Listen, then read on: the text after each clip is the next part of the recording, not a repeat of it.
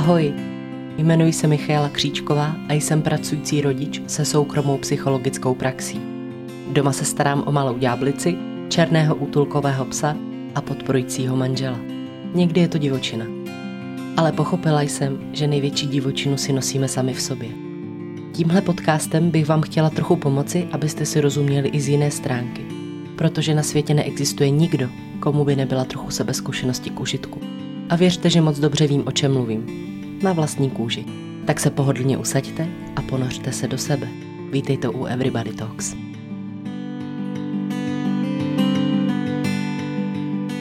Ahoj, ahoj, já vás vítám u dnešního podcastu.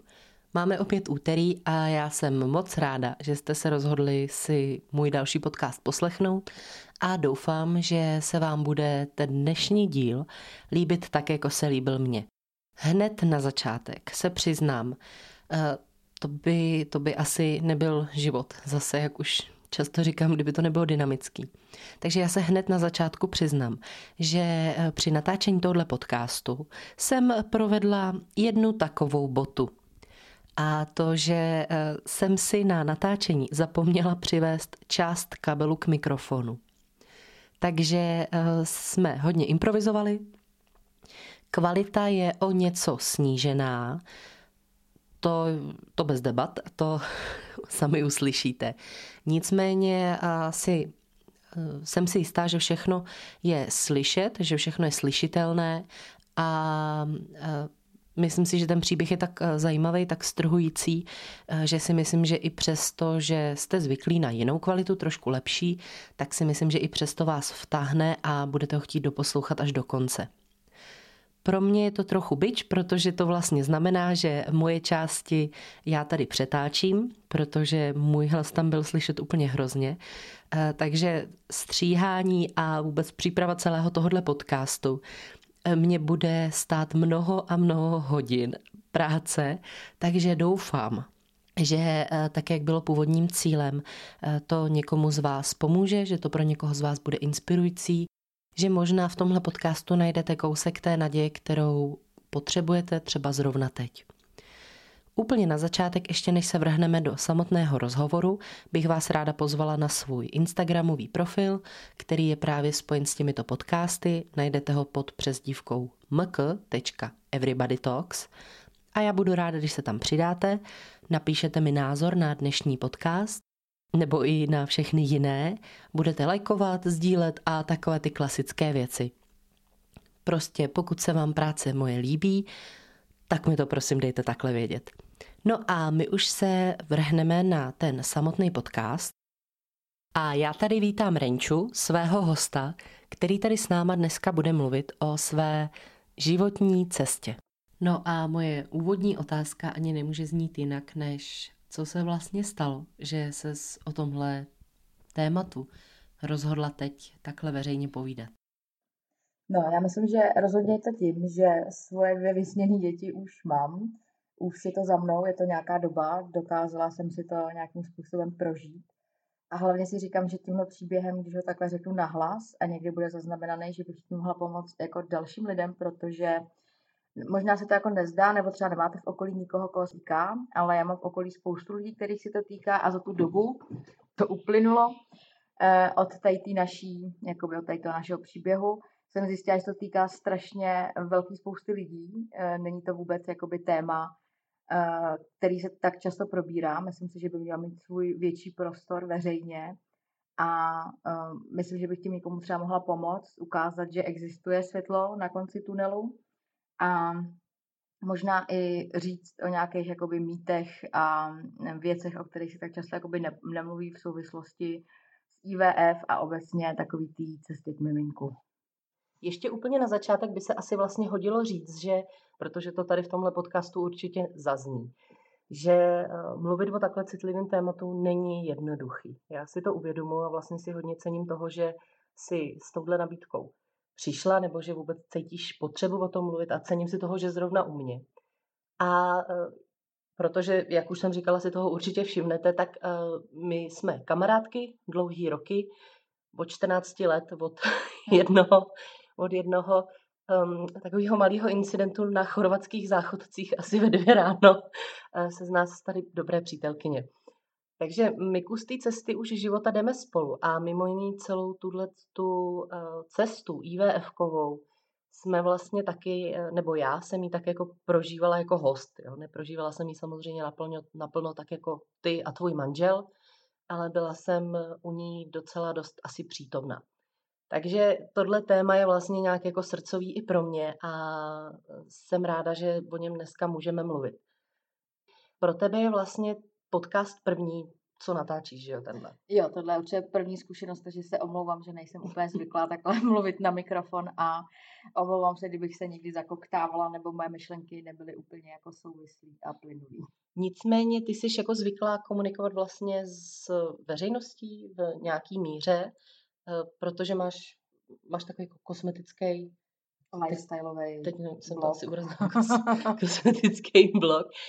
Takže možná Renču znáte i z téhle sféry a jestli ji znáte, tak víte, že vlastně svoje soukromí si hlídá, že je opatrná na to, co pouští ven a no, tak uvidíte vlastně, jaký to pro vás bude zase slyšet něco takhle, takhle niternýho a, a asi ji zase poznáte z trochu jiný stránky.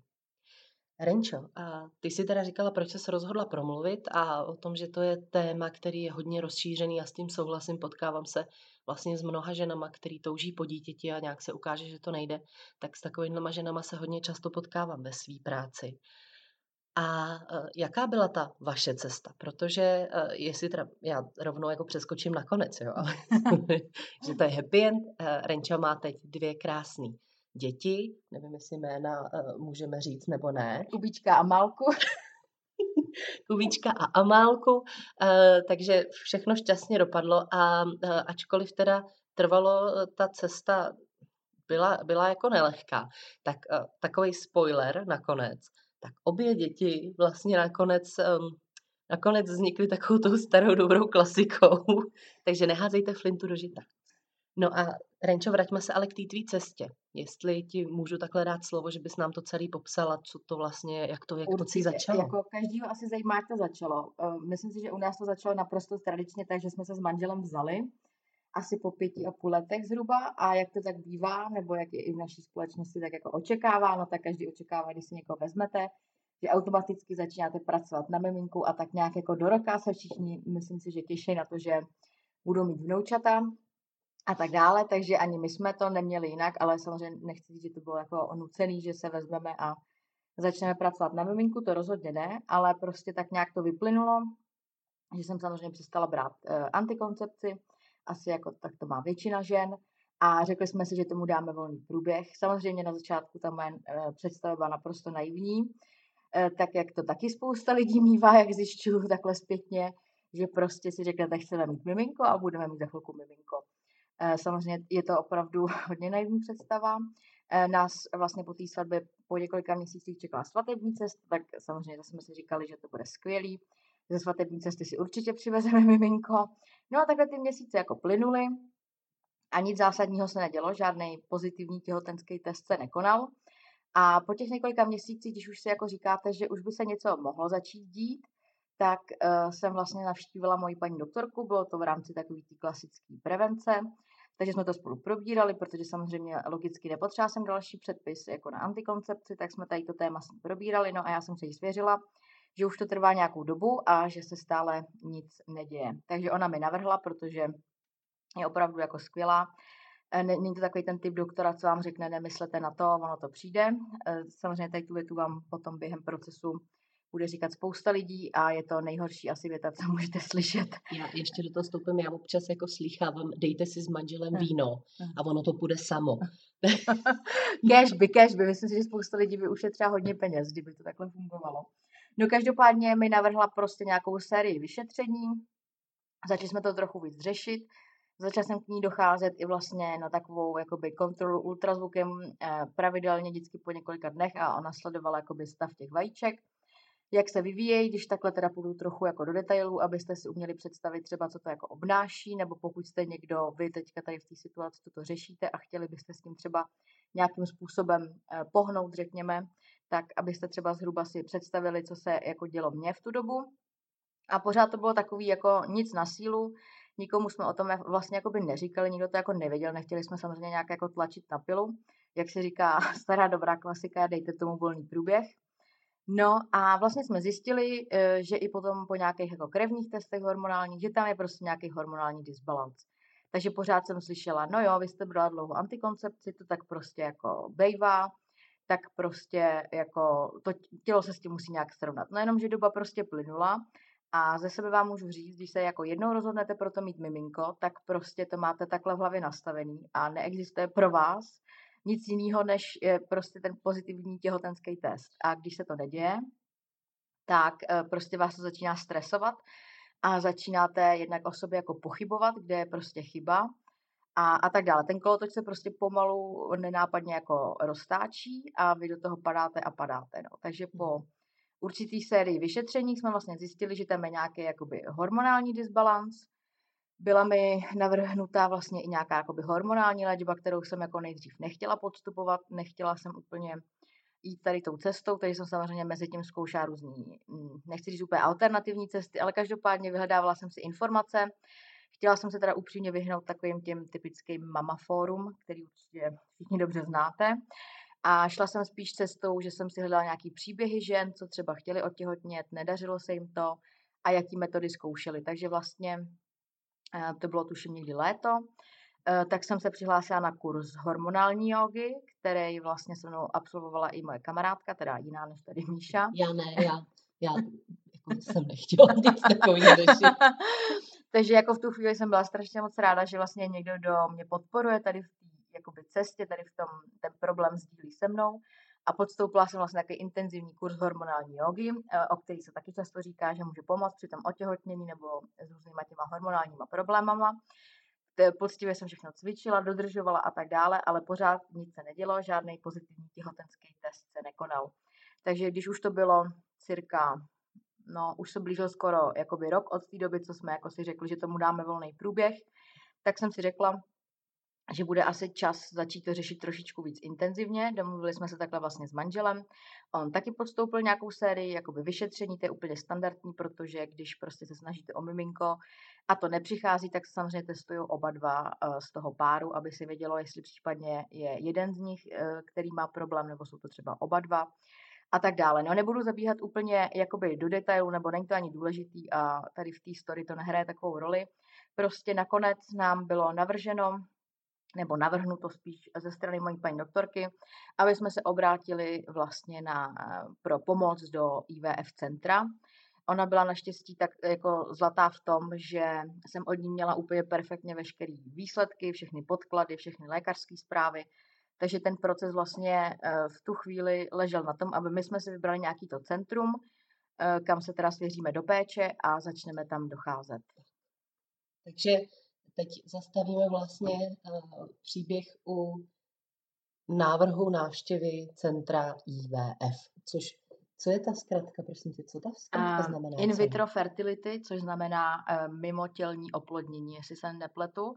Ono I V F samozřejmě těch metod, říká se tomu jakoby obecně I V F, ale ta reprodukční jakoby klinika nabízí mnohem víc. Těch metod do toho taky pak člověk jako zabrousí až ve chvíli, kdy vlastně se ho to týká a do té doby vůbec jako netuší, kolik metod existuje a kolika způsobama je možný vlastně někoho oplodnit nebo jak přijít k miminku. Jako já to teďka říkám opravdu s úsměvem a uh, můžu se tomu trošičku i jakoby zasmát, ale věřte, že v tu chvíli mi to opravdu vtipný nepřišlo ani trochu a přišlo mi to jako maximálně stresující. A vlastně jsem si říkala, že kom, co jsme komu v té chvíli udělali, že musíme podstupovat všechno tohle, aby jsme se vlastně dočkali miminka. A tady to všechno vlastně souvisí s tím, že vy, když se jako rozhodnete to miminko jako mít, nebo rozhodnete si, že ho jako chcete, když takhle to zní prostě hrozně divně, ale prostě s tím partnerem si řeknete, že už je ten čas, tak v tu chvíli, když se vlastně jako nedařilo, to miminko nepřicházelo, tak jsem měla pocit, že najednou všude vidím samý těhotný, že všude vidím těhotenský břicha, všude vidím kočárky a prostě ta spirála, jak, o který jsem mluvila na začátku, se pořád prostě víc a více roztáčela a člověk do toho prostě strašně snadno jako spadne a je to psychicky jako mnohem víc náročnější a s každým tím měsícem, kdy nevidíte ten pozitivní těhotenský test, je to horší a horší, náročnější, bolestnější, smutnější a najednou vždycky potkáte na ulici prostě úplně neznámou ženskou s kočárkem a říkáte si, proč ona, proč ne já, proč ona měla to štěstí. A na druhou stranu, takový to moje trochu možná racionálnější já si říkalo, ale ty nevíš, jestli ona na to miminko čekala měsíc nebo deset let. A snažila jsem se tak nějak jako nezhořknout a nebejt jakoby zlá nebo nenávistná vůči prostě těhotným a maminkám, protože samozřejmě to je věc, co vám nějak jako nepomůže psychicky, když prostě celý svět bude proti vám, nebo vy budete mít ten pocit, že ten svět je proti vám, protože fakt se jako nepomůžete nijak. Možná chvíli třeba budete mít pocit, že jste si něčím jako ulevili, ale ve výsledku prostě to není dobrý a akorát si myslím, že tu negativitu v sobě držíte a v té cestě vaší vás nějak jako neposune významně dál. Takže doporučuji se na to dívat tak nějak, jak to říct, jak by to řekl psycholog. No, ono, jedna věc je, že Renča je jeden z lidí, který je přirozeně takový jako klidnější a hormonálně a emocionálně jako stabilnější. Jo. E, tak e, oproti jiným je vlastně jako hodně v klidu. Takže když e, Renča řekne, že to jako byla velmi vlastně těžká spirála a že bojovala s nějakýma pocitama jako e, bolesti, strachu, nespravedlnosti, tak e, si troufám říct, že pro velkou část žen vlastně je to ještě intenzivnější. V takovejhle chvílích je uh, vlastně asi potřeba umět si najít, umět si najít uh, nějakou pomoc. Uh, já vím, že my jsme spolu hodně telefonovávali, že, uh, teda my to telefonováváme doteď, jo, ale že jsme vždycky vedli dlouhý hovory na to téma, uh, ty jsi to mohla řešit velmi otevřeně se svým manželem, protože tam jste naštěstí a nemuseli a nemáte žádný tabu. Uh, takže si vnímám, že si těch kanálů, jak to vlastně řešit, jak si ulevit, měla docela dost. Ale jsou samozřejmě ženy, které, jak říkáš, vnímají nějakou jako neschopnost početí za svoji chybu, svoje selhání, mají pocit, že jejich tělo třeba nefunguje, velmi je to zraňuje a vlastně se třeba i stydí o tom mluvit. A všechny tyhle pocity si držejí uvnitř sebe. Takže v takovýchhle chvílích já si myslím, že je důležité ventilovat, ventilovat, ventilovat. Využívat prostě opravdu podpůrnou síť těch lidí kolem sebe. Protože ve chvíli, kdy si takovýhle myšlenky a emoce necháváte jenom v sobě, tak je otázka času, než se to začne projevovat nějakýma jako přesně agresivníma výlevama, depresivníma formama, úzkostnýma projevama a dalšíma takovýhlema radůstkama, který pak zase se jenom starají samozřejmě o to, aby asi to početí nemohlo proběhnout tak snadno. Takže je to hodně těžká situace, nemluvě teda Nemluvě asi i o tom druhém partnerovi. Nevím, jestli můžeš mluvit za svého manžela, jestli jste třeba mluvili o tom, jak to prožívá on, že určitě, takhle se to nedaří. Určitě jsme se o tom bavili pořád, on to prožívala se mnou úplně maximálně, ale samozřejmě za sebe můžu říct, že ten chlap jako nikdy se nedostane nebo nikdy nebude ve vaší kůži a on jakoby není ten, co by to dítě měl případně mít v sobě, v kom by to dítě prostě rostlo, kdyby ho potom porodil, takže se to myslím, že ten pohled se nedá úplně srovnat, jakože muž versus žena, protože jednak jakoby většina těch vyšetřeních se týká té ženy, žena bohužel tady v tom, musím říct, zažívá asi mnohem víc jako bolesti, i jakoby kvůli těm vyšetřením i jakoby obecně ta psychická bolest, to, že si nesete v sobě to, že to vaše tělo je jakoby neschopný to dítě nějakým způsobem jakoby vyprodukovat a nebo ho donosit, protože to, tohleto všechno, o čem se bavíme, se netýká primárně třeba jenom nějaké jakoby neplodnosti, ale potom, když už třeba někdo i to miminko počne, tak potom jako o tom ho donosit, protože jenom to, že máte na začátku pozitivní těhotenský test, nemusí vůbec nic znamenat a bohužel musím říct, že i tohle jsme si zažili, ale k tomu se vrátím trochu později v našem příběhu. Každopádně mluvte o tom, nebojte se o tom mluvit. Ono je to strašně těžké a hlavně budete mít určitě spoustu kamarádek, který vás nepochopí, protože si to nezažívají, neprožívají to s váma a nepochopí to. Já samozřejmě mám jako asi každý kamarádky, který třeba v tu dobu vůbec neplánovali děti nebo neměli ještě ani třeba životního partnera, se kterým by je chtěli. Takže jim, jim je těžké opravdu vysvětlovat ty vaše pocity, ty vaší neschopnosti a to, jak se tím trápíte, protože oni sami se do toho třeba neumějí jako vžít, vcítit, protože pro ně tohle téma není na denním pořádku a nějaký to jakoby netrápí, takže samozřejmě vám potom všichni řeknou, nemysli na to, jeďte na dovolenou, dejte si večer víno. A myslím, že kdyby tady to všechno jako fungovalo, tak I V F centra zkrachujou a, a bylo by to jako super, ale bohužel takhle to úplně jako nefunguje a někdy, ano, někdy to je v hlavě, někdy jako může spousta okolností pomoct, ale někdy bohužel je třeba nechat si pomoct a nebát se toho nechat si pomoct, protože je i spousta žen, který prostě odmítají jakýkoliv lékařský zákroky nebo vůbec nějakou pomoc. Jo. Říkám, mám vedle sebe spoustu takových jako příběhů, který by vydali pomalu na jednu knihu, kdyby se to všechno sepsalo dohromady. Takže těch příběhů je spousta, každý to má v hlavě nastavený jinak, ale my jsme prostě věděli, že si chceme nechat pomoct a že to pro nás jako nebude úplně selhání, když si necháme pomoct. Takže vlastně, když přišlo to doporučení na to se svěřit do péče I V F centra, tak jsme s manželem jako řešili tu otázku, kam vlastně jít, protože nejenom v Praze všude těch center je spousta, takže řešíte, už to není jenom o nějakém jako strachu nebo nějaký bolesti, ale začínáte řešit i finanční stránku věci. To, to právě uh, si myslím, že je důležitý uh, se zeptat, protože oni všechny ty, já bych si říkala, že existují různé možnosti. Každopádně vám byla doporučena taková ta vlastně fakt klasický I V F. Klasický, klasický I V F, protože samozřejmě, jak jsem zmiňovala, těch možností a těch metod je spousta. Já do toho úplně nechci zabředávat, nejsem lékař, nejsem odborník. Každopádně e, jsou různě invazivní ty metody a vždycky to záleží na té vaší diagnóze, na těch vašich výsledcích. Takže to neznamená, že když my jsme to měli takhle, že i takhle to třeba budete mít vy, to vůbec ne. Někdo začíná třeba jenom e, v úvozovkách obyčejnou inseminací, což je jakoby neinvazivní, nemusíte podstupovat vyloženě takový ten hormonální proces e, před odběrem vajíček a tak dále. Takže někdy stačí opravdu pomoc jenom trochu. Nemusíte se bát toho, že návštěva I V F centra rovná se automaticky prostě všechny tady ty složitý metody. Každopádně myslím si, že stojí za zmínku i to, že I V F, celý ten proces, celá ta léčba, není vůbec levná věc. Já si myslím, že v naší společnosti často panuje ten názor, nebo často to slýchám, že si hodně lidí myslí, že to je buď zdarma, anebo že několik pokusů je zdarma.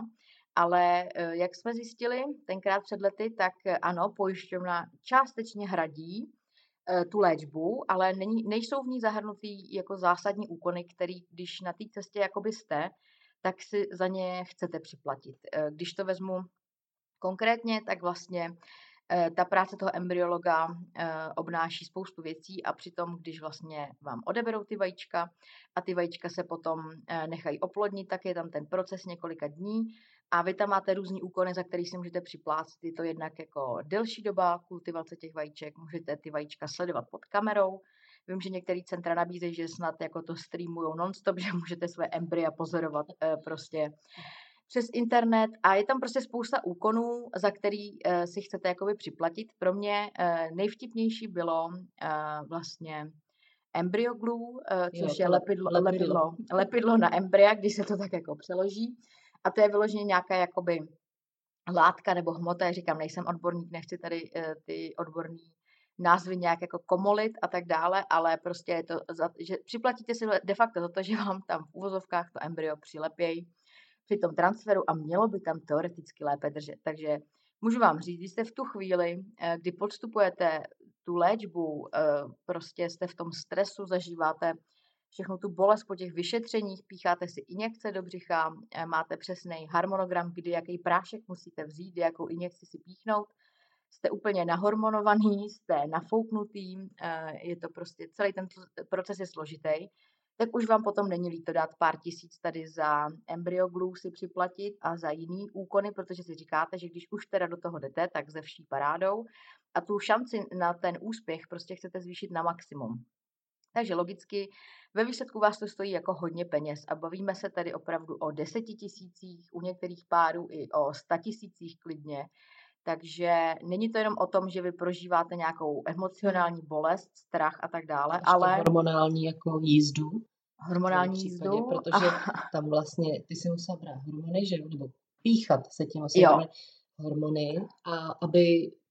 ve chvíli, kdy ti vlastně odebírali ty vajíčka, tak abych byl co nejvíc. Ano, že? Ano. Vy vlastně, když se budeme bavit o této metodě, kterou jsme podstoupili my, tak tam vlastně vy docházíte jakoby k tomu do té kliniky, tam už potom jakoby dochází jakoby žena, tam muž potom je zase potřeba až ke konci, ke konci tady té srandy, ale vy jako žena tam docházíte, chodíte na kontroly, chodíte neustále na ultrazvuky, pořád se tam řeší vývoj těch vajíček, jak rostou, protože ty vajíčka je možný odebrat, až když mají nějakou určitou velikost a nějak jako určitě jsou dozrátý.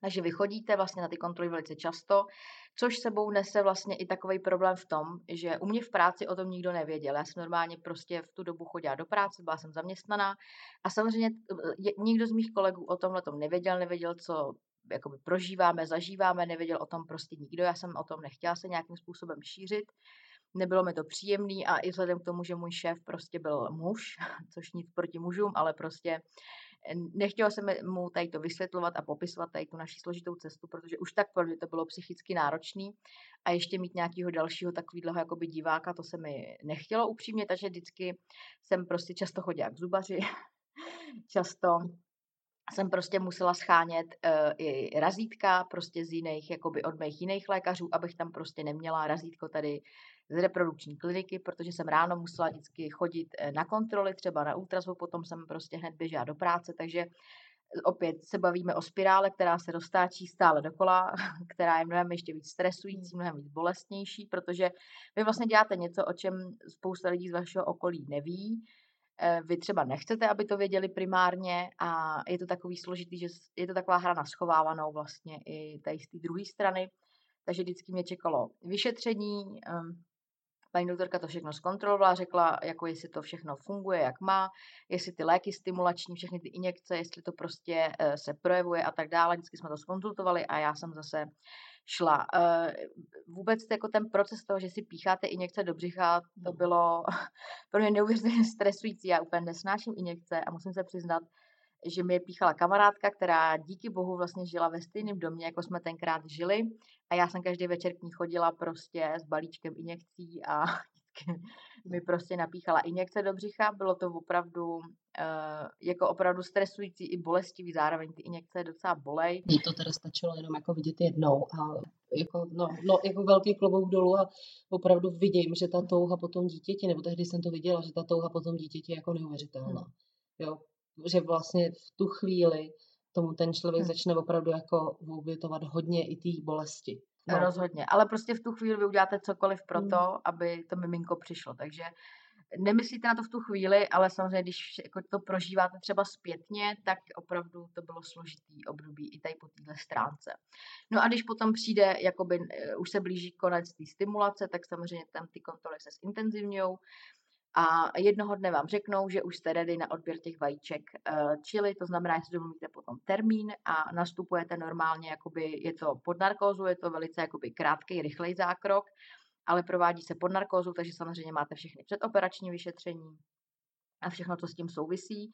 Nastupujete vlastně brzo ráno a je to prostě jako kdybyste nastupovali kdykoliv jakoby do nemocnice. No je to prostě, pokud nejste milovníci nemocnic a všeho tady toho procesu a tady těch věcí okolo, tak asi chápete, že i tohle to je prostě stres. Plus máte stres, aby vůbec nějaký vajíčka tam jako byly, protože samozřejmě to vůbec neznamená, že když projdete stimulačním procesem, že se vám podaří odebrat vajíčka, protože oni se můžou odebrat, ale jsou třeba nekvalitní nebo nejde je oplodnit. A celý ten proces všechno prostě je to strašně složitý a znovu se budu opakovat, ne, skutečně stresující. Vy potom vlastně máte potom zákroku, tam několik hodin ležíte na lůžku a potom vás vlastně propustí domů. Já si pamatuju, že po té narkóze mě bylo docela jako špatně, omdlívala jsem, takže pro ně musel přijet manžel, vzal mě domů a já si pamatuju, že jsem prostě pak jenom jako ležela a spala a druhý den vlastně už byl ten první den, kdy se volá tomu embryologovi a každý den, jak když voláte do školky, jak se má vaše dítě, voláte, jak se mají vaše embrya. Říkám, teď se tomu jako směju, ale každý den se modlíte, aby vám neřekli, že třeba se nepodařilo ty embrya oplodnit nebo že nějaký z nich odumřelo, nebo jak to říct, že prostě nepokračuje v té vývojové fázi, protože tam jsou nějaký vývojové fáze, kterýma to embryo prochází, je to stejný jako u klasického oplodnění, akorát tady se to prostě děje v Petriho misce pod mikroskopama a pod kamerou. Takže vy si každý den takhle voláte, jestli jsou vaše embrya jako skvělý, Takže měla jsem jako radost, že byli skvělí. Bylo... Já vím, že jsme tu prožívali, že jsme jim hrozně fandili. Fandili jsme jim hrozně, prožívali jsme to. Neměla jsem je tady pojmenovaný, vím, že některé jako ženy si to takhle jako pojmenovávají ty embrya. Takhle daleko jsem teda jako nebyla, ale měla jsem prostě radost, že se povedlo jich odebrat hodně. E, I když jako nebylo to úplně snadné, protože vlastně se zjistilo, že se mi nepodařili, při tom zákroku se nepodařili odebrat všechny ty vajíčka.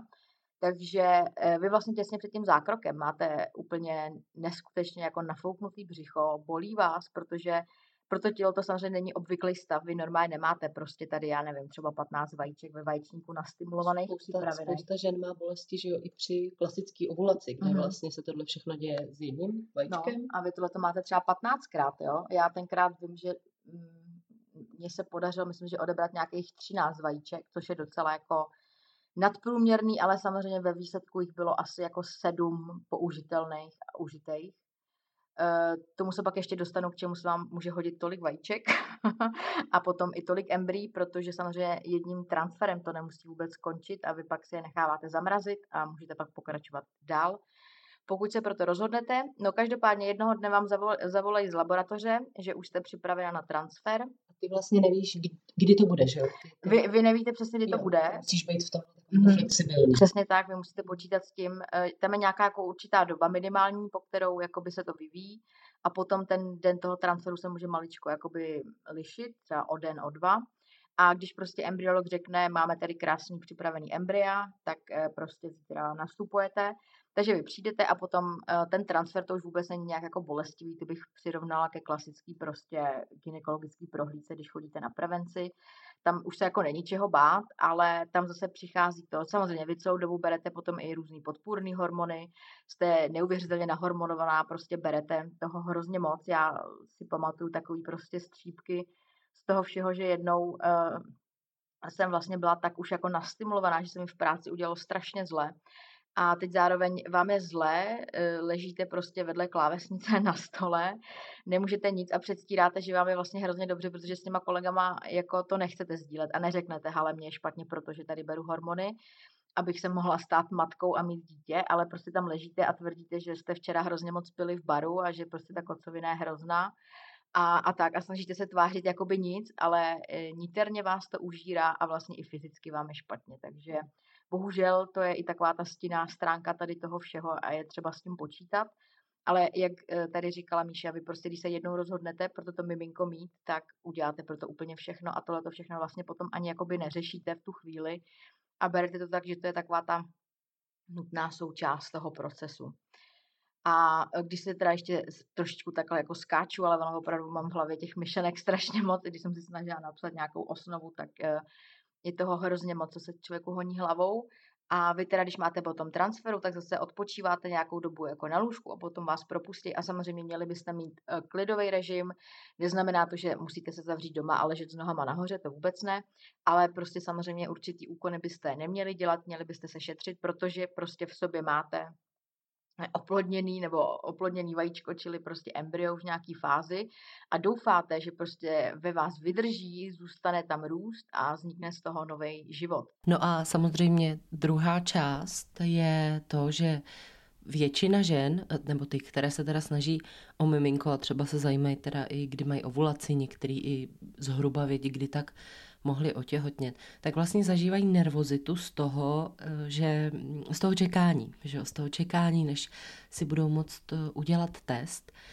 No a teď ty při tom I V F víš vlastně přesně den, víš hodinu a taky víš, že dělat si ten test dopředu by, by bylo vlastně jako kontraproduktivní, že buď bys mohla mít třeba falešně pozitivní test nebo naopak negativní test a tady už neexistuje žádný online přenos, aby si věděla, co se uvnitř toho tvýho těla děje.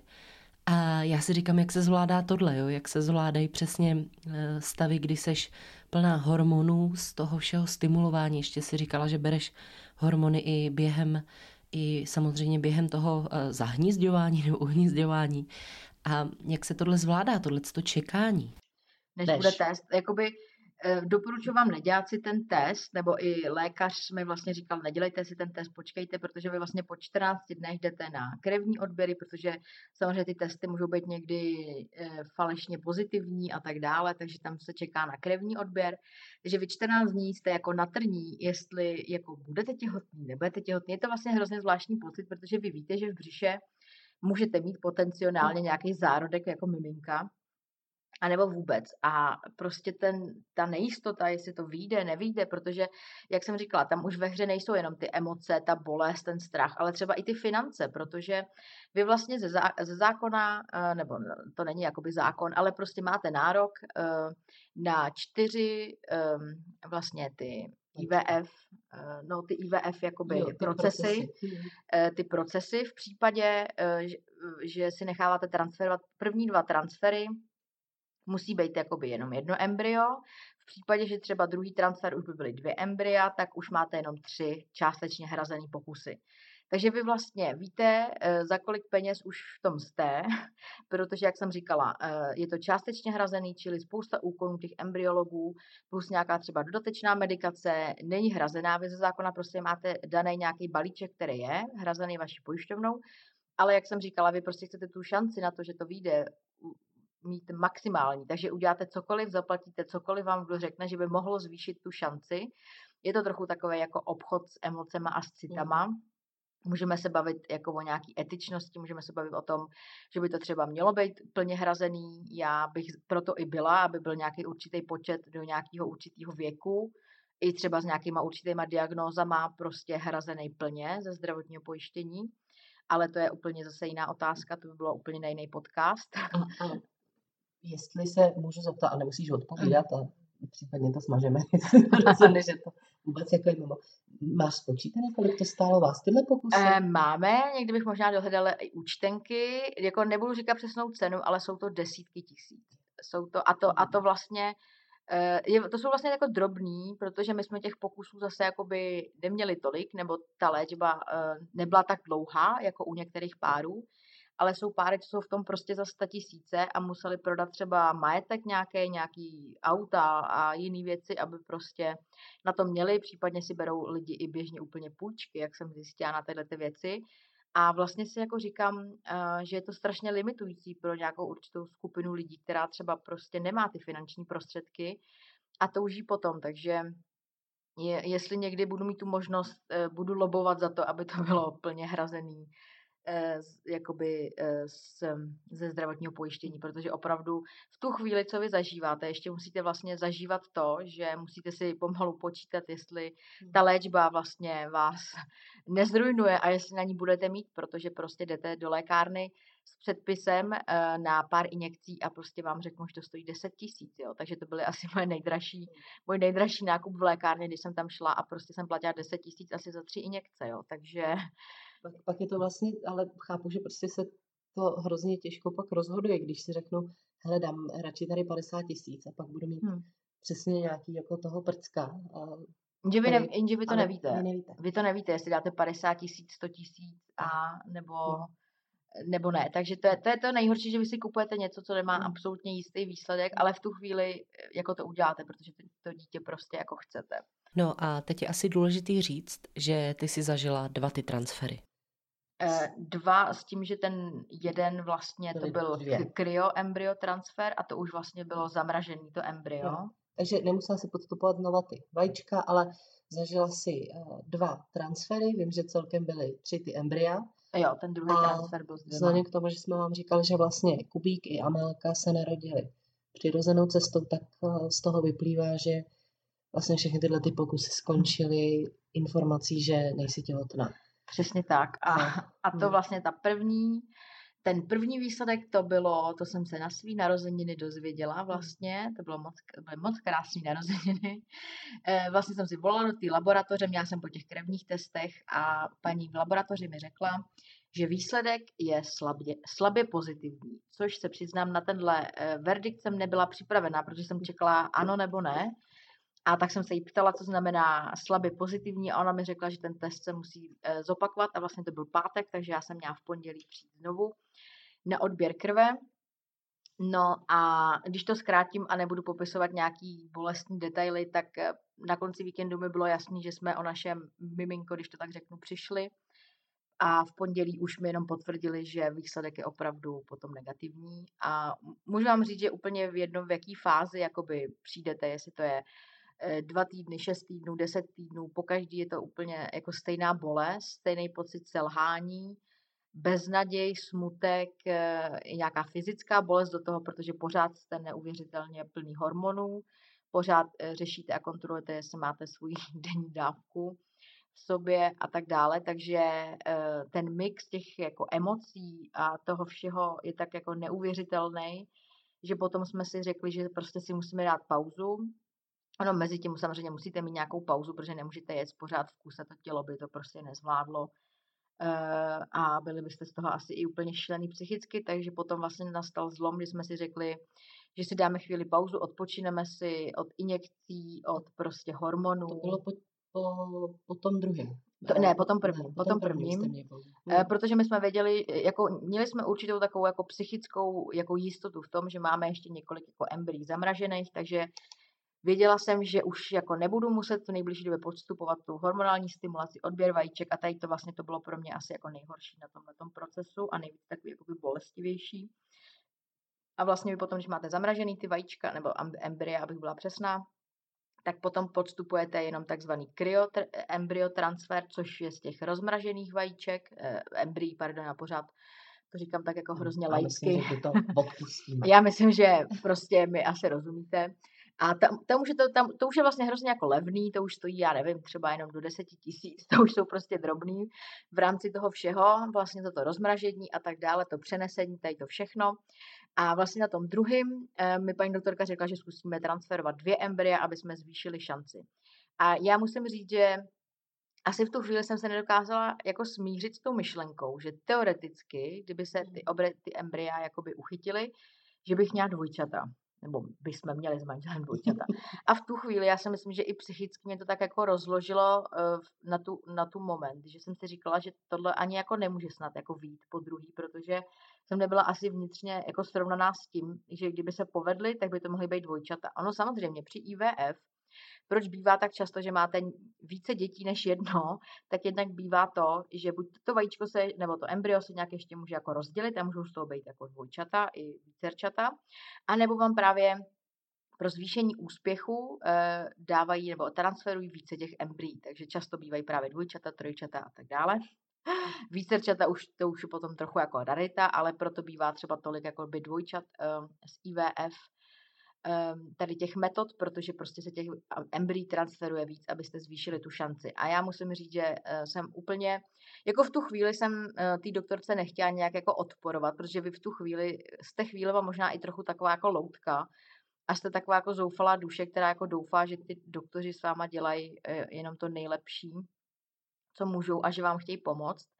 A prostě jsem to jako chápala, proč mi tohleto navrhla paní doktorka, ale vím, že vnitřně jsem s tím nebyla prostě jako asi úplně srovnaná a neuměla jsem si představit, že by opravdu to vyšlo, že by jsme třeba ty dvojčata čekali, protože jsem se hrozně jako bála těch všech rizik, co jsou s tím spojený a tak, takže si myslím, že i tohle mě trošičku jakoby psychicky jako rozložilo a úplně to týmní náladě jakoby nepomohlo. Každopádně teda ten transfer druhý taky proběh, taky u toho berete nějaký prostě hormonální ty léky, to bohužel je spojený s každým tím procesem, ale není to tak hrozný jako píchání injekce, injekcí do břicha. Takže i ten druhý transfer proběh a to vlastně shodou okolností jsme byli my dvě spolu. No, ne teda při tom transferu. Ne, při tom transferu. Tam, tam mě nepozvala, kdo ví proč. tam, tam jsem byla sama, na tohle jsem chtěla být jako sama. Ale potom po těch čtrnácti dnech vlastně jsme spolu šli na ty krevní testy a potom si pamatuju, že jsem byla pozvaná na nějaký blogerský event a čekali jsme spolu úplně přesně si pamatuju, já, kde. Já si pamatuju, já si pamatuju, jak jsem i kleče, já jsem klečela na lavičce a koukala jsem na tebe a modlila. Já jsem se jako modlila, to jsou takový, víte co, jo, jako my už jsme pak přesně byli ve fázi, kdy já jsem Renče volala, říkala jsem jí, že podle Feng Shui, aby otěhotněla, by měla udělat tohle a pamatuju si, že si vázala dudlíčky na vánoční stromeček, aby si jo, to jo. miminko jako přivolalo. Prostě člověk dělá různé věci, takže já si pamatuju, jak jsem klečela na té lavičce a modlila jsem se a jenom jsem slyšela, jak říkáš, ani to druhý. A, a viděla jsem tu bolest. Jo. Já, já vlastně jako popíšu, co jsem viděla, protože já jsem viděla tu tvoji obrovskou bolest, viděla jsem ten jako hluboký nádech a výdech, jak se to třáslo, se střásla. To zklamání, všechno dohromady prostě. A pak jsem viděla, jak se se jako obrnila, jak si musela potlačit ty emoce, obrnila ses, nadechla ses a řekla, tak prostě to zkusíme příště. A to je jako moment, kdy když se tohle děje vaší kamarádce, tak máte chuť, já nevím, vytrhnout si jako dělohu a říct jiná, použij to. A nemůžete. A jediný, co můžete, jí obejmout a vlastně bejt tam pořád s ní, mluvit s ní po těch telefonech. Bejt pro ní prostě. Tak no, prostě no, nenávidět všechny těhotný s ní. A, a i teď vlastně, když to vyprávím, tak tobě tečou slzy a já jsem taková dojatá, protože to prostě jsou... Je to ve vás na pořád. Jsou hrozně bolestivé věci. Nevymažete to, nevymažete to nikdy ničím.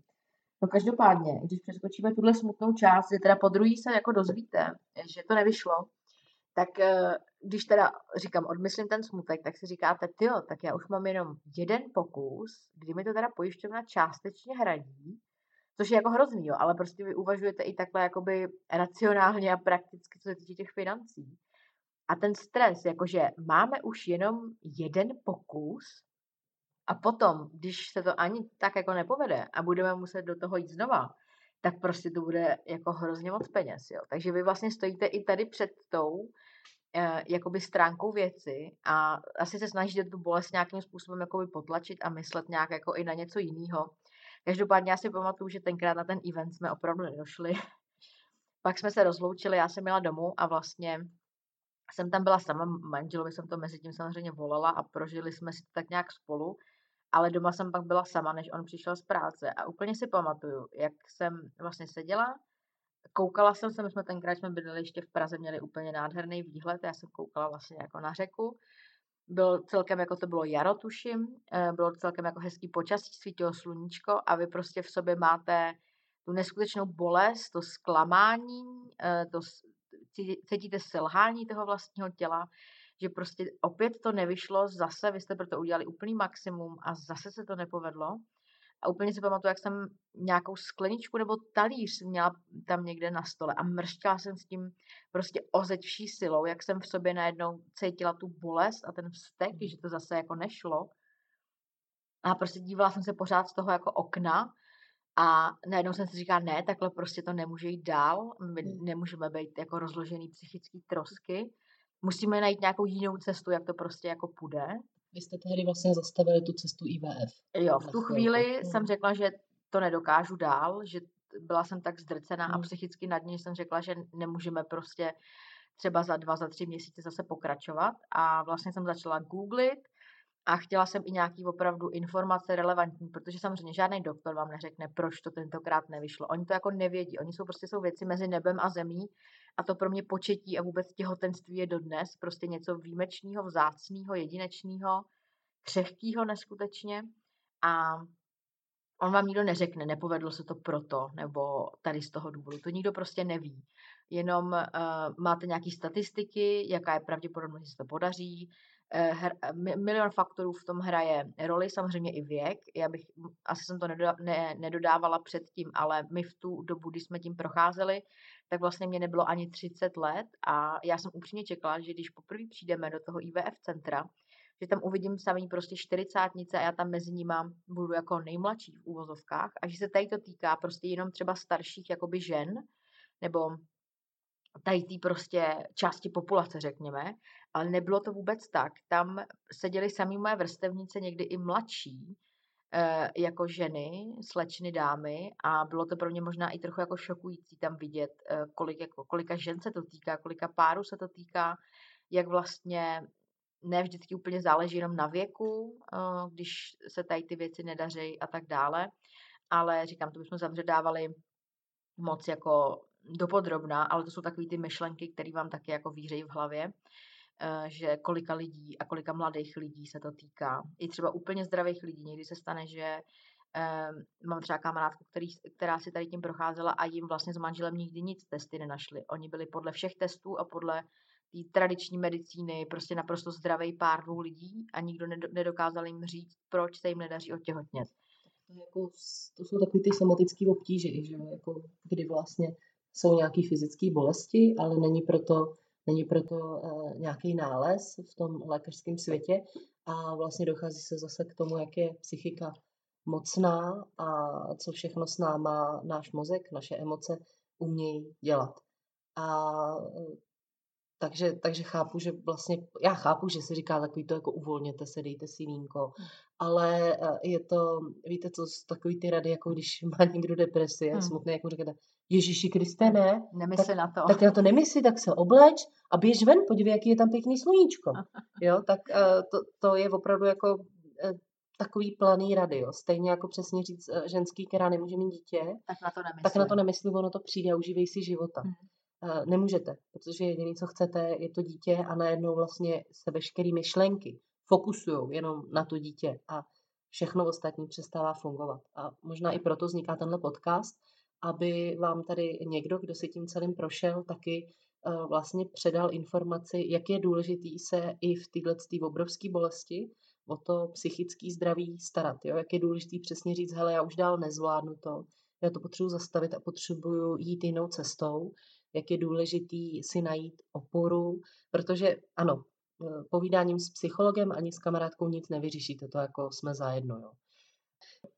Ale samozřejmě se to teda jako nevyřeší, jak říká Renča, neotěhotníte, ale to, jak se cítíte a jak se cítíte třeba běh, jako během celého roku, nebo let, nebo měsíců, co tohle postupujete, po, po podstupujete, tak to je strašně důležitý. A i jako krátký měsíce nějakých depresí můžou být pro člověka naprosto devastující.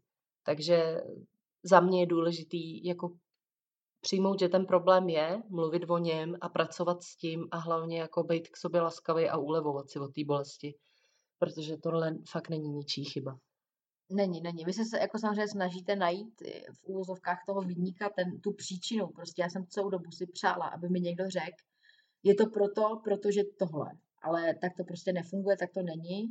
A pořád dokola jsem akorát slyšela jako hormonální nerovnováha, brala jsem dlouho antikoncepci, bla, bla, bla, bla, bla, ale to jsou prostě věci. To, aby jsi pak přišla jako blbá, že ty si brala tak dlouho no, antikoncepci, že jo? Jsem si to pak jako, no to je, to by bylo zase na jiný podcast.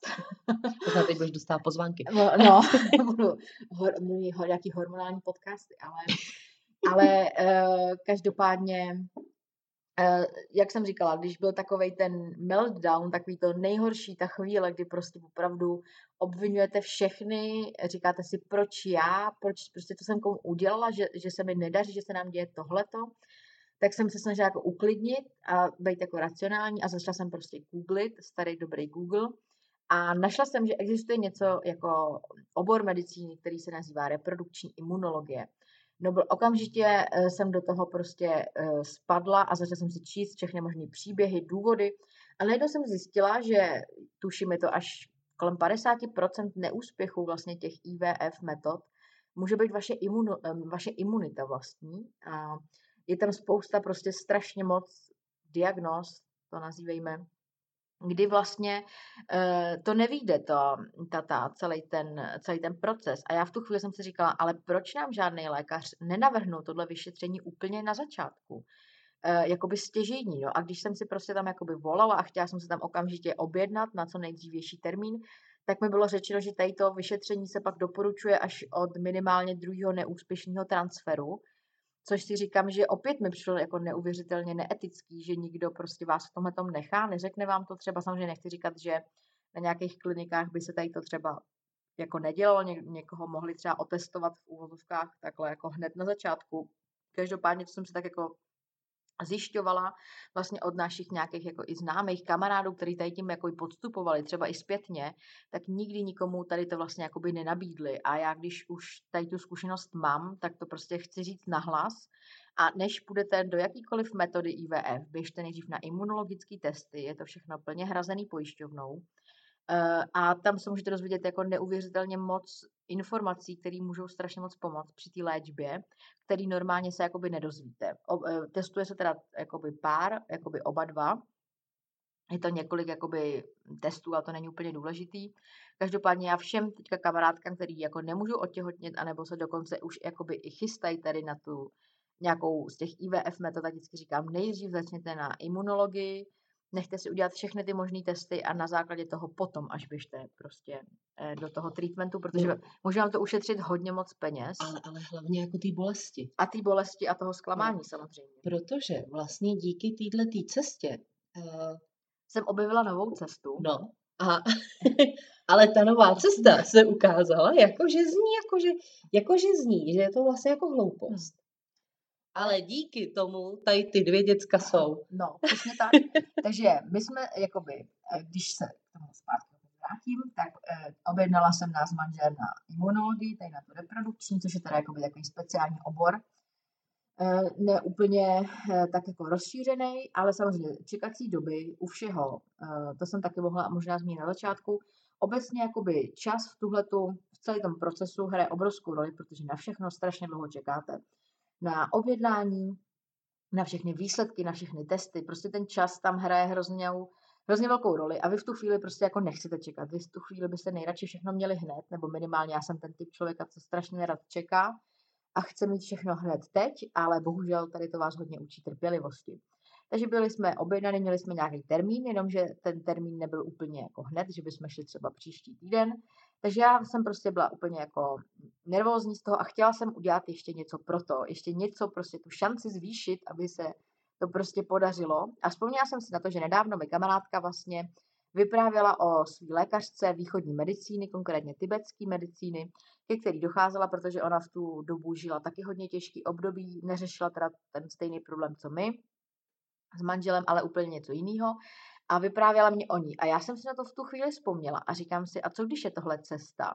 Když prostě klasická západní medicína, jak to budete chtít nazývat, to je jedno, mi není schopná jako odpovědět na otázky, proč to nejde a proč to miminko jako nemůžeme mít, tak já prostě půjdu na druhou stranu a zkusím, co mi řekne jako někdo úplně jako z opačného spektra.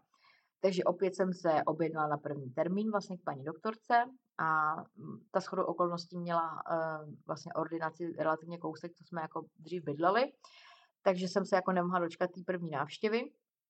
A samozřejmě dost nikdy zažil prostě tady vyšetření, řekněme, lékařem východní medicíny, tak víte, že to je úplně něco jiného, než když jste u vašeho klasického obvoďáka a ten vám prostě vezme krev a z toho zjistí milion výsledků, změří vám tlak a tak dále. Tohle je prostě úplně něco jiného.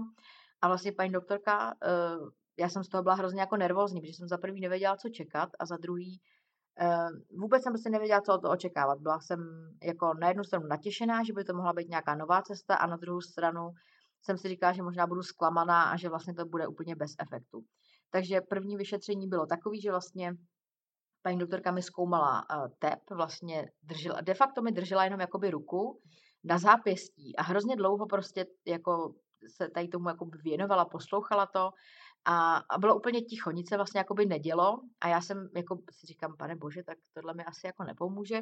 No každopádně, když to přeskočím, tak vlastně uh, paní doktorka stanovila na základě těch všech jakoby vyšetřeních, nebo jak to nazývat, prostě ona se vám jako dívá na jazyk, na uši, na oči, poslu, prostě poslouchá vám jako tep na, na zápěstí. A tak mi řekla, že mám zánět v zažívání. A já si říkám, no, tak jako děkuju, ale jak to jako souvisí s tím, že nemůžu jako otěhotnět. A ona se tak jako na mě úplně podívala a říká, no, to souvisí úplně se vším. A já v tu chvíli úplně jsem jako na ní vyvalila oči a ona mi říká, no zažívání to jsou jako kořeny našeho stromu. Prostě když vám nefunguje zažívání, nefunguje nic jiného v těle a všechno je prostě špatně. A já jsem prostě to pořád jako nechápala. Já jsem čekala, že mi řekne, já nevím, že mám na křivodělohu nebo zase mi něco o hormonech bude povídat a, a tak dále. A prostě ona mi řekla, že mám zánět zažívání. Samozřejmě ona ta východní medicína nenazývá problémy jakoby jmény jako klasická medicína. A o, vlastně povídali jsme si o tom, ona mi navrhla nějakou léčbu, dala mi nějaký bylinky, navrhla mi, že příště zkusíme i akupunkturu. A vlastně jsem dostala takový speciální jídelníček podle nějakého toho typu, podle té tibetské medicíny, který ona mi jako určila, že jsem. Ale zní hrozně jako ezo, když o tom mluvím, ale věřte mi, jako tenhle příběh má happy end. ale ono to jako není EZO, jo, protože vlastně pak, když mi o tom vyprávěla, tak to mě se přesně propojily některé jako situace, který jsme spolu zažili, a jsem říkala, no teď je to, Ježíši Krist, teď je to jasný, že no jo, ty, tohle, ty, ty, ty máš alergii na, ty, na tyhle no. jako pod, složky potravy. A najednou to bylo úplně jasný. A najednou hodně věcí do sebe zapadalo. A vlastně já ze dne na den jsem musela přestat jíst eh, potraviny, které obsahují lepek, laktózu nebo cukr. Takže všechno. Takže de facto všechno. já jsem jako, já vím, že intoleranci na laktózu mám už jako posledních třeba deset patnáct let, takže to jakoby dodržuju, ale lepek pro mě byla novinka. A vlastně paní doktorka mě hodně i poučila o tom, že vlastně cukr de facto je zabiják a nebo tak jako to se obecně ví, mluví se o tom, ale jako kolik dokáže třeba způsobovat zánětů v těle a tak dále. No prostě odcházela jsem, měla jsem hlavu jak pátrací balon. Vůbec nic jsem vlastně jako nechápala a vůbec jsem jako nechápala, proč to, že mi je třeba špatně několik posledních měsíců, má za následek to, že nemůžu otěhotnět. A samozřejmě pak to všechno začalo jako do sebe zapadat. To, to co jsem připisovala stresu a všemu jako těmu, tomu spojenému vlastně s tím I V F, nebyl, nebylo to, jakoby, to, co jsem si myslela, že bylo, ale bylo to to, že moje tělo prostě nezvládalo lepek, vypracovalo se na něj nějakým způsobem intoleranci a to, že já jsem ze dne na den vypustila všechny ty potraviny právě s lepkem, laktózou i cukrem, mně se strašně ulevilo. Musím říct, že třeba už po deseti čtrnácti dnech jsem se cítila úplně, úplně jinak. Psychicky, hlavně fyzicky, nebylo mi najednou špatně. Uh, prostě m, úplně jiný pocit, úplně nový člověk. Sice jsem teda musela vyházet doma celou špajsku, nakoupit kompletně nový potraviny, protože vlastně od paní doktorky jsem měla takový seznam vlastně doporučených potravin. Uh, spousta těch potravin byly, jakože jsem ani nedokázala ten jejich název uh, prostě vyslovit. Do, do, do té doby jsem je nikdy doma neměla, nikdy jsem je nejedla, ale jak říkám, v tu chvíli vy uděláte úplně cokoliv pro to, aby se to povedlo. Takže já jsem neváhala ani minutu, všechno jsem vyházela, šla jsem prostě do, na, na nákup úplně nových jako potravin a říkám si, dobře, jestli tohle má být cesta, jdu do toho. No a po nějakých čtrnácti dnech uh, obrovská změna, začala jsem se cítit mnohem líp, bylo všechno úplně jako skvělý. A pak jednoho dne večer prostě jsem cítila takový píchnutí v břiše, který jsem do té doby asi nikdy ani jako necítila. To jsem taky možná nezmiňovala na začátku, ale vlastně když procházíte tady tím procesem, nebo obecně si řeknete, tak teď jdeme zkusit tedy miminko, tak možná dospějete do fáze, kdy třeba si děláte ovulační testy, abyste zjistili, v jaký té fázi toho cyklu jste a tomu, třeba trochu tomu jakoby pomohli, takhle jako neinvazivně. No a do té doby všechny ty moje testy byly prostě jako negativní a nikdy jsem nebyla schopná jako říct, jako teď mám asi ovulaci. A jako to některé ženy prostě mají, že vědí, že teď zrovna jako ovulují, to já jsem nikdy do té doby neměla, což samozřejmě je naprosto klíčový v tu chvíli, když miminko, miminko chcete. A mě úplně prostě najednou píchlo v břiše a zacítila jsem takovou jako bolest. A říkám si, co to jako je, co se to prostě děje. No a když to trochu jako přeskočím a tenhle příběh zrychlím, tak e, několik dní na to, možná to byly třeba možná dva týdny, se objevil pozitivní těhotenský test. A já jsem v pět ráno, to bylo v létě, to si úplně pamatuju, já jsem nemohla spát. To, to bylo po mojí svatbě. To bylo po tvojí svatbě. Já jsem, já jsem vlastně na tvojí svatbě už byla těhotná a netušila jsem to. Byla jsem pár dní, doslova pár dní těhotná a netušila jsem to. Naštěstí jsem moc nepila, takže to bylo dobrý.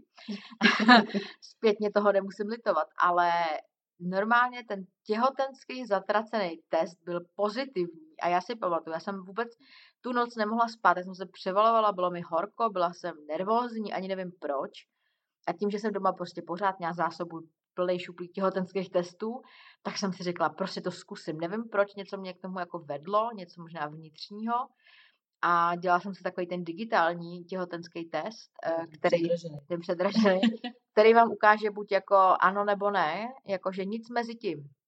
No a najednou se tam prostě objevilo jako to ano.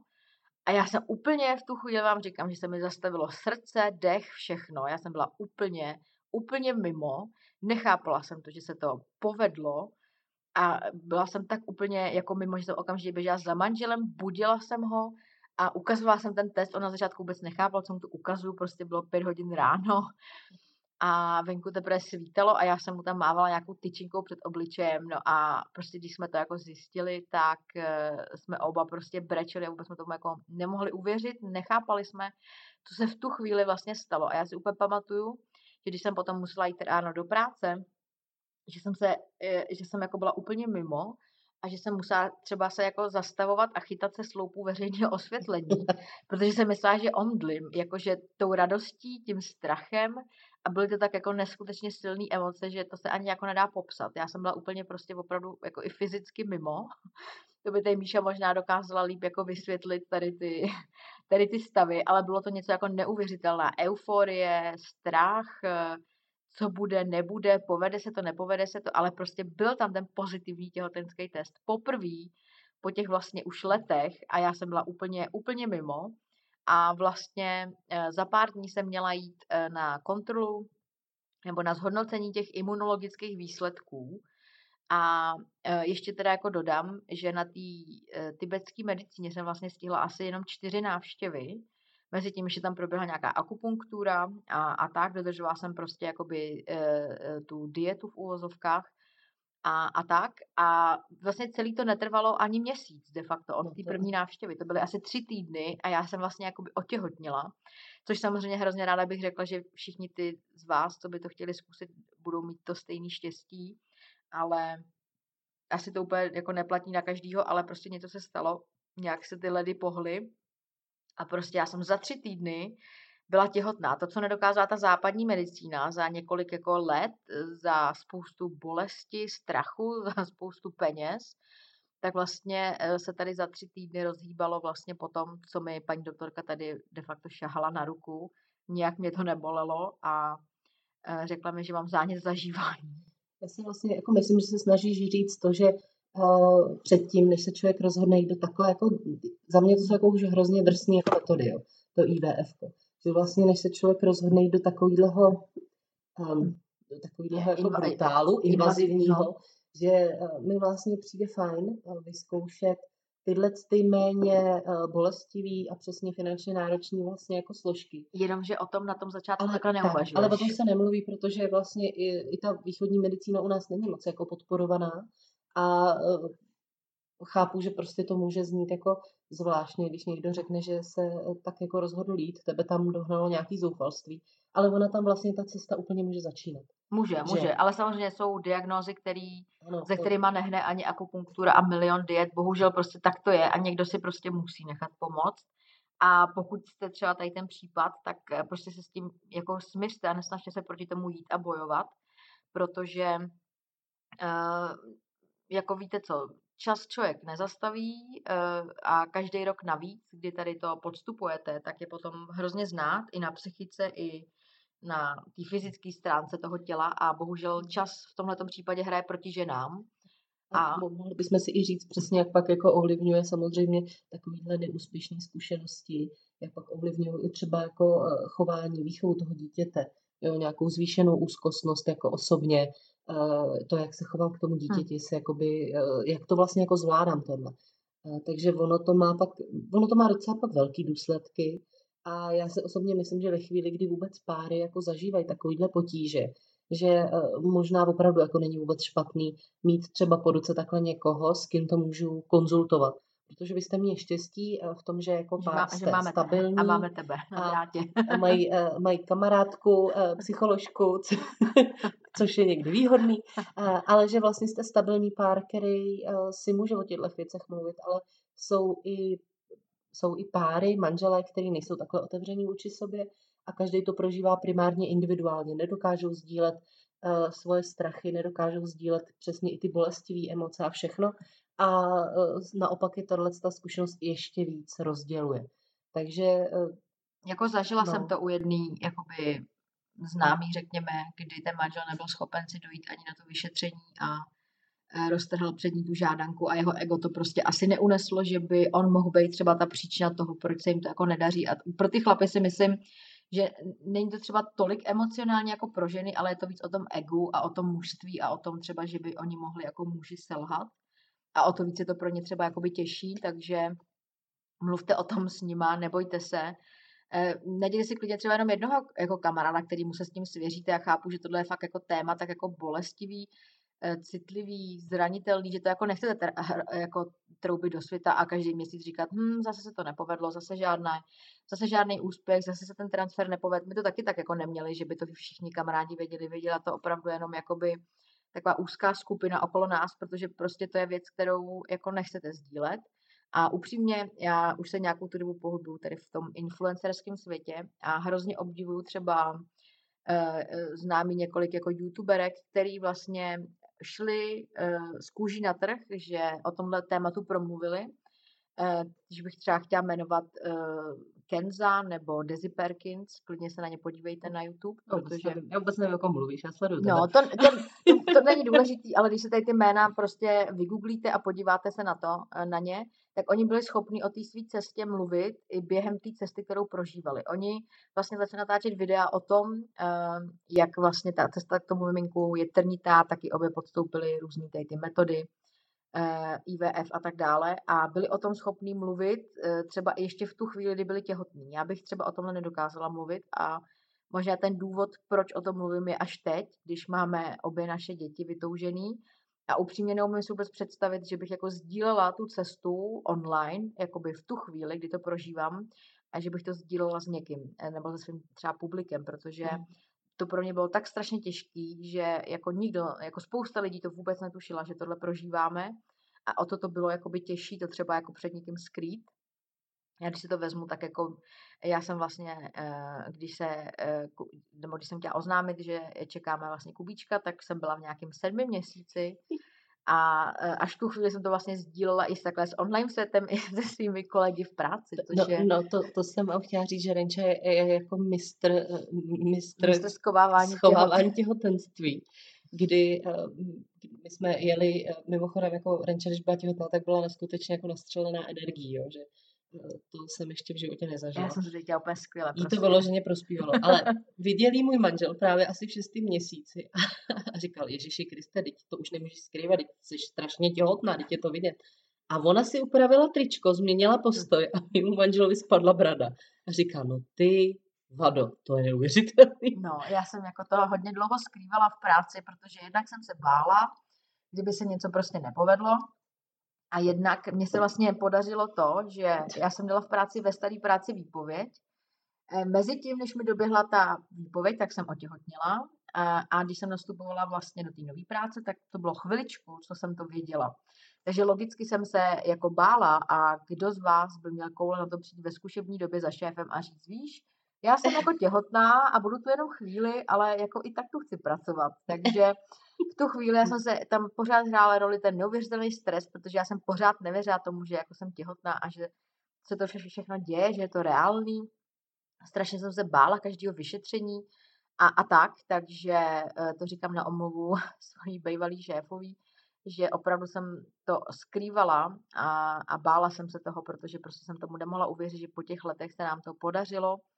A vlastně úplně bez pomoci jako doktorů, vlastně všechny ty I V F ka, tomu se teďka tady můžu smát, všem embryím zamraženým a tady tomu všemu, všem těm injekcím a tak dále.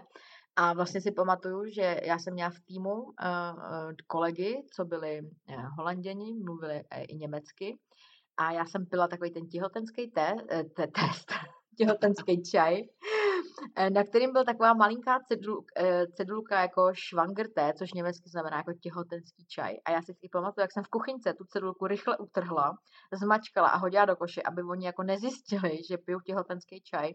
Takže taková jako vtipná vsuvka, jak jsem se snažila jakoby skrývat e, své těhotenství. A nebo jak si nechávala ty pitlíky od čokolády na stole, aby to bylo jenom tloustý. Jo, aby to vypadalo, že hrozně jako jim a hrozně jako tloustu. A nechávala jsem pitlíky od, od e, různých jako čokolád a tyčinek na stole, aby jako neměli nějaký podezření. A samozřejmě bylo to hodně těžké ve chvíli, kdy jste v prvním trimestru, je vám zlé, jste v nový práci, máte kompletní zaškolení v cizím jazyce, vaši kolegové jsou všichni cizinci, a zvou vás neustále nějaký party, chodíte na team building, kde předstíráte, že nepijete, protože jste abstinent, protože jste dřív měli problémy s pitím, což samozřejmě nebyla nikdy pravda, ale já jsem tak jako měla, protože prostě pro mě to skrývání byla maximální priorita, takže když jsme jednou byli v mexické restauraci, všichni tam pili margarity a tekily, tak jsem musela hrozně předstírat, že já jsem den předtím strašně moc pila, mám kocovinu a je mi špatně a tu další tequilu si jako nedám. Takže občas to bylo jako vtipný, teď se tomu opravdu dokážu jako zasmát, co vlastně na té cestě mě všechno jakoby potkalo, co jsem musela absolvovat. Ale nelituju ničeho, samozřejmě teď mám nějakou zkušenost, ze který můžu jako čerpat nebo můžu někomu i říct, nějaký třeba kamarádce prostě, hele, my jsme šli takhle, můžu ti to jako doporučit. A kdybych měla spočítat kolikrát, vlastně já jsem tady tu cestu k tomu miminku trochu jako na, naťukla tenkrát na svém blogu. A když si to vezmu... Jsem, to jsem si říkala právě, jestli jako vlastně tohle pro ty tvoje, já nevím, čtenáře, sledu, sledující. sledující. Jestli si, jak vlastně si myslíš, že budu reagovat takovýhle podcast? Doufám, že pozitivně, snad mě nikdo tady neodsoudí, že teďka se tady smějou injekcíma embryů, to vůbec ne, Asi, ale... Prosím vás, to je náš jako... to je náš humor prostě. Na, ano, my máme různý vyrovnávací mechanismy s bolestivými věcmi v tom přátelském jako režimu a uh, jako to my tady ten humor hodně krotíme, my jsme, schopný, my jsme byli schopni říkat hrozný věci, Aha. aby jsme jako ulevili té bolesti.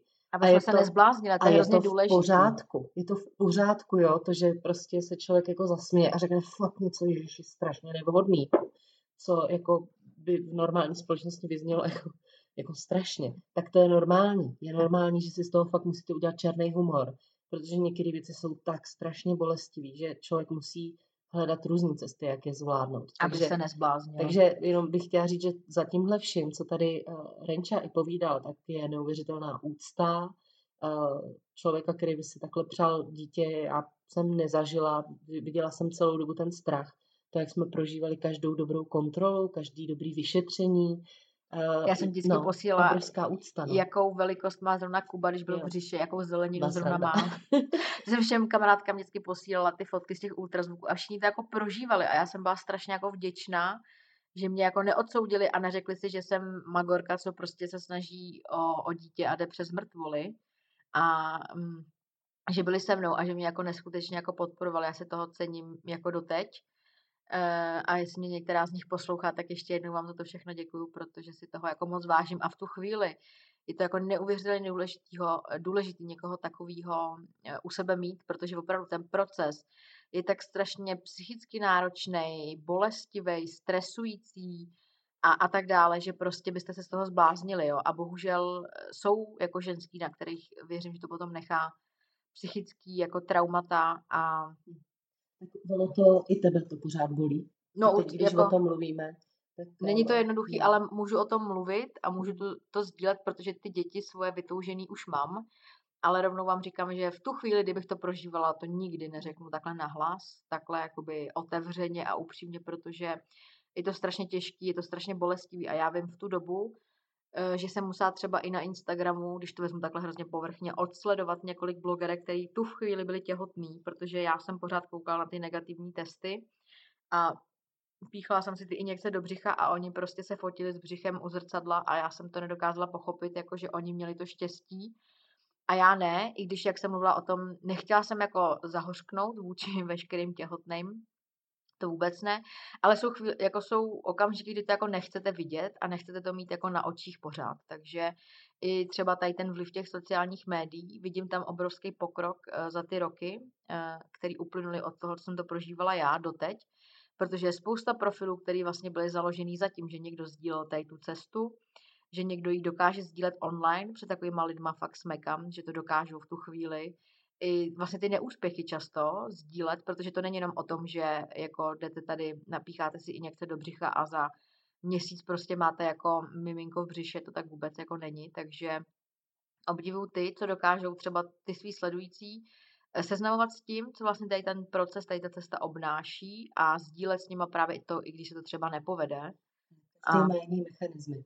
Jo, pro mě samotný je to taky nějaká forma. Jak jako určitě, určitě. Jako těch forem uh, já, když bych to jako řekla, už jsem o tom trochu jako mluvila na tom, nebo psala na tom blogu, tak pro mě byla taková terapie, když teda nepočítám hovory s tebou nebo s mým manželem, tak uh, já jsem chodila nakupovat dětské oblečení. Hmm.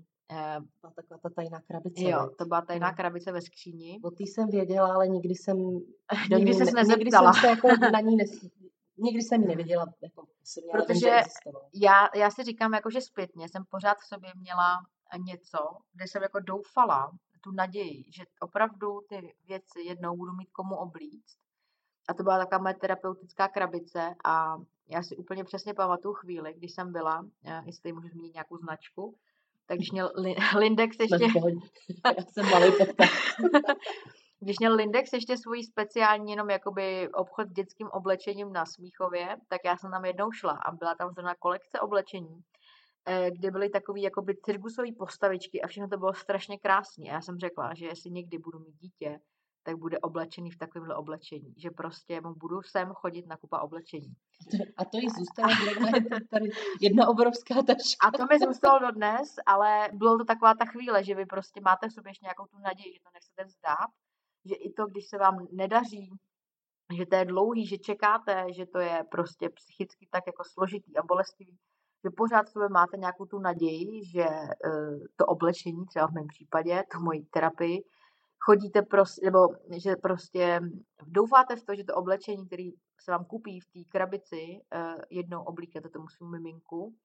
A byla to opravdu pro mě taková jako tajná forma terapie, nikdo o tom jakoby nevěděl, ani manžel, to bylo takový jako jenom moje, takový to niterný, že jsem prostě měla pocit, že mi to hrozně jako pomáhá, takže jsem chodila si kupovat prostě malinký bodíčka.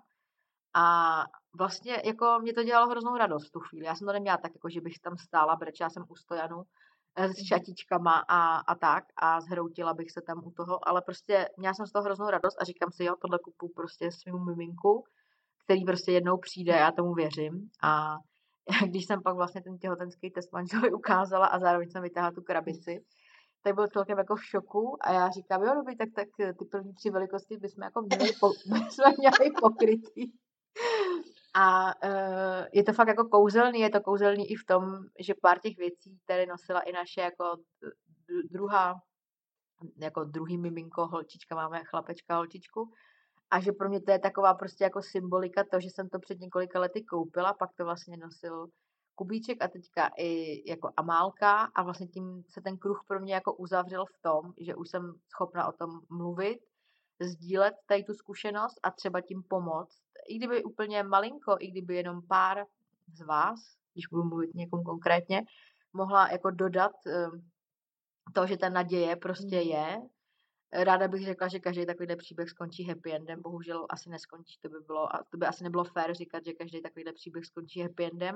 Ale ty cesty jsou různé. Ale ty cesty jsou různé a ta doba, kdy na to čekáte, je různá a ně, někdo to má hned, někdo to má za měsíc, někdo za rok, někdo za deset let, ale důležitý je prostě pořád věřit a doufat. To si myslím, že jako je důležitý, protože My, my, samozřejmě ta naše cesta nebyla zdaleka tak trnivá jako některý jiný příběhy a občas to slýchávám, tak jsme kam před těma ženama, jak dlouho jsou schopní tady to vydržet a co jsou schopní tomu všemu obětovat, včetně i třeba prodeje majetku, aby na tyhle ty lékařské metody prostě měly finance. Takže já jsem si opravdu vědoma toho a beru to s maximální pokorou, že ta naše cesta netrvala vlastně až tak dlouho, ale vy, když jste na té startovní rovince a vůbec jako nevíte, jak, jakou cestu před sebou máte, tak takhle neuvažujete. Prostě to jakoby nevíte a v tu chvíli pro vás je ta vaše cesta ta úplně nejhorší, nejdelší a nejtrnitější, ale vím, že pořád jsme to vlastně měli eh, vlastně úplně v pohodě, když to takhle jakoby vezmu zpětně a jsou páry, který trpí mnohem víc, mnohem delší dobu a ne, bohužel vždy se všichni dočkají eh, toho happy endu jako my, že máme naše krásné dvě zdraví děti. A jsem to neuvěřitelně vděčný. A když jsem na první cestu a druhou cestu k miminku, tak e, vlastně je to úplně nebe a dudy. A, a Malka už byla, ta už, ta už, ta už prostě ta přišla, šla. ta už prostě přišla klasicky na, prv, na první dobrou, i když samozřejmě, když plánuje, nebo ono se nedá plánovat miminko, to je hrozně takový jako zavádějící výraz, ale když si prostě řeknete, tak bychom chtěli třeba ještě jedno miminko, a najednou vám se vrátí všechny ty vzpomínky na tu první cestu, tak se samozřejmě zase znova bojíte, že budete to opakovat. A říkala jsem si, jestli vůbec ještě jako máme třeba ty zamražený embrya, jestli by třeba se museli používat a vlastně jsme si říkali, že po, jestli bychom do takovéhle cesty šli i po druhý, jestli vlastně, když jsme si to prožili jednou, jestli bychom do toho šli i po druhý takhle jako intenzivně. A než jsme nad tím stačili vlastně jako nějak víc hloub uvažovat, tak Za, za, pár, na za, pár, za pár dní to bude rok, co náš perníček vlastně um, vzniknul a co vlastně jsme na Vánoce zjistili, že budeme čtyři. No. Takže to je takový hezký jako možná zakončení tady toho celého to příběhu. Je, to, to je, oni, oni navíc se za chvilku vrátí ty naši malí divočáci a udělají tady zase pěkný bugr. Takže naše malí perníčci se vrátí z procházky s tatínkama. No, náš čas, náš čas, toho, čas tohoto podcastu se již plně naplnil a já jsem zvědavá samozřejmě i, jaký budou reakce od tvých sledujících, kdy vlastně tohle je úplně jako jedinečná, jedinečná příležitost, kdy se dozvědět něco víc o naší oblíbený uh, Renče, uh, kdy opravdu dává nakouknout neuvěřitelně do toho soukromí. Ještě jednou si fakt cením toho, že jsi tady promluvila, že uh, jsme to tady mohli spolu sdílet. Já děkuju tady za prostor. No já ti ho ráda, já ti ho ráda dám, i protože to je moje jako srdcový samozřejmě téma, protože obě ty, ty děti já zbožňuju, že jo, prostě a taky jsem je prožívala, jak skoro svoje vlastní. U Kubíčka jsem dokonce byla na čtyři dé ultrazvuku. Jo, jo, jo, to jsi byla asi jediná z rodiny. Nebo... Byl tam manžel a já. A, a teda Renča, jo? Ale... Bohužel, letos nám to korona trochu překazala. Letos nám, že... Jinak bych to měla úplný. Jinak ale... by tam byla taky určitě úžasná. Víte, kam ta podpora kamarádská až jako může jako dojít, do jakého stádia, jak prostě skvělý lidi mám takhle ve svém okolí. A co to prožívali se mnou, protože opravdu to byla uh, v, tu, v tu dobu pro mě hrozně dlouhá cesta, hrozně trnitá, hrozně temná a já když se ohlídnu zpátky, tak to opravdu bylo takový jakoby období temna. I když um, uh, to má jako happy end, tak prostě je to ve vás, nikdo to z vás jako nevymaže, je to nějaká cesta, kterou jste si prošli a tak to prostě v životě jako je, ty cesty jsou jako různý. Ale byla bych strašně moc ráda, kdyby třeba tady to mé sdílení toho příběhu, byť jedný z vás tam na druhé straně, tam, kam my nevidíme teďka, pomohlo v tom, že ta naděje existuje a že prostě neházejte flintu do žita a věřte tomu, že vám se to povede a to miminko jednou uh, si podržíte v náručí, protože uh, při tom procesu opravdu občas z toho okolí slyšíte i věci, co jako nechcete slyšet o náhradních matkách a adopcích a takových jakoby složitých věcech. A ze své strany to uzavřu úplně poslední myšlenkou a tou.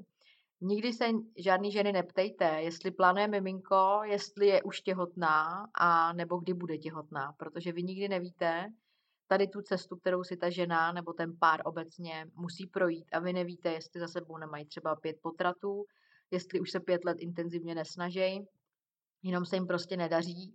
A to, že někdo má svatbu, neznamená automaticky, že do roka a do dne bude mít i kočárek v předsíni s miminkem a opravdu k tomuhle tématu přistupujte citlivě, prosím, protože ono někdy, i když to myslíte třeba dobře a, a nemyslíte to nějak jako zle, tak tu ženu to může neuvěřitelně ranit. A může to být pro ní opravdu hodně bolestný, když se jí třeba zeptáte, tak co, když už budete mít to miminko, když už jste přece svoji tady tři roky, že jo. Ale vy, vy to nevíte, jak ta cesta prostě probíhá a to, že to s váma ty lidi jenom nezdílejí nebo nezdílejí to veřejně, tak neznamená, že to pro ně není téma číslo jedna třeba. Nevidíme ty boje, který si všichni bojujou uvnitř. Právě, právě. No, tak, tak jsme se dostali na konec té cesty.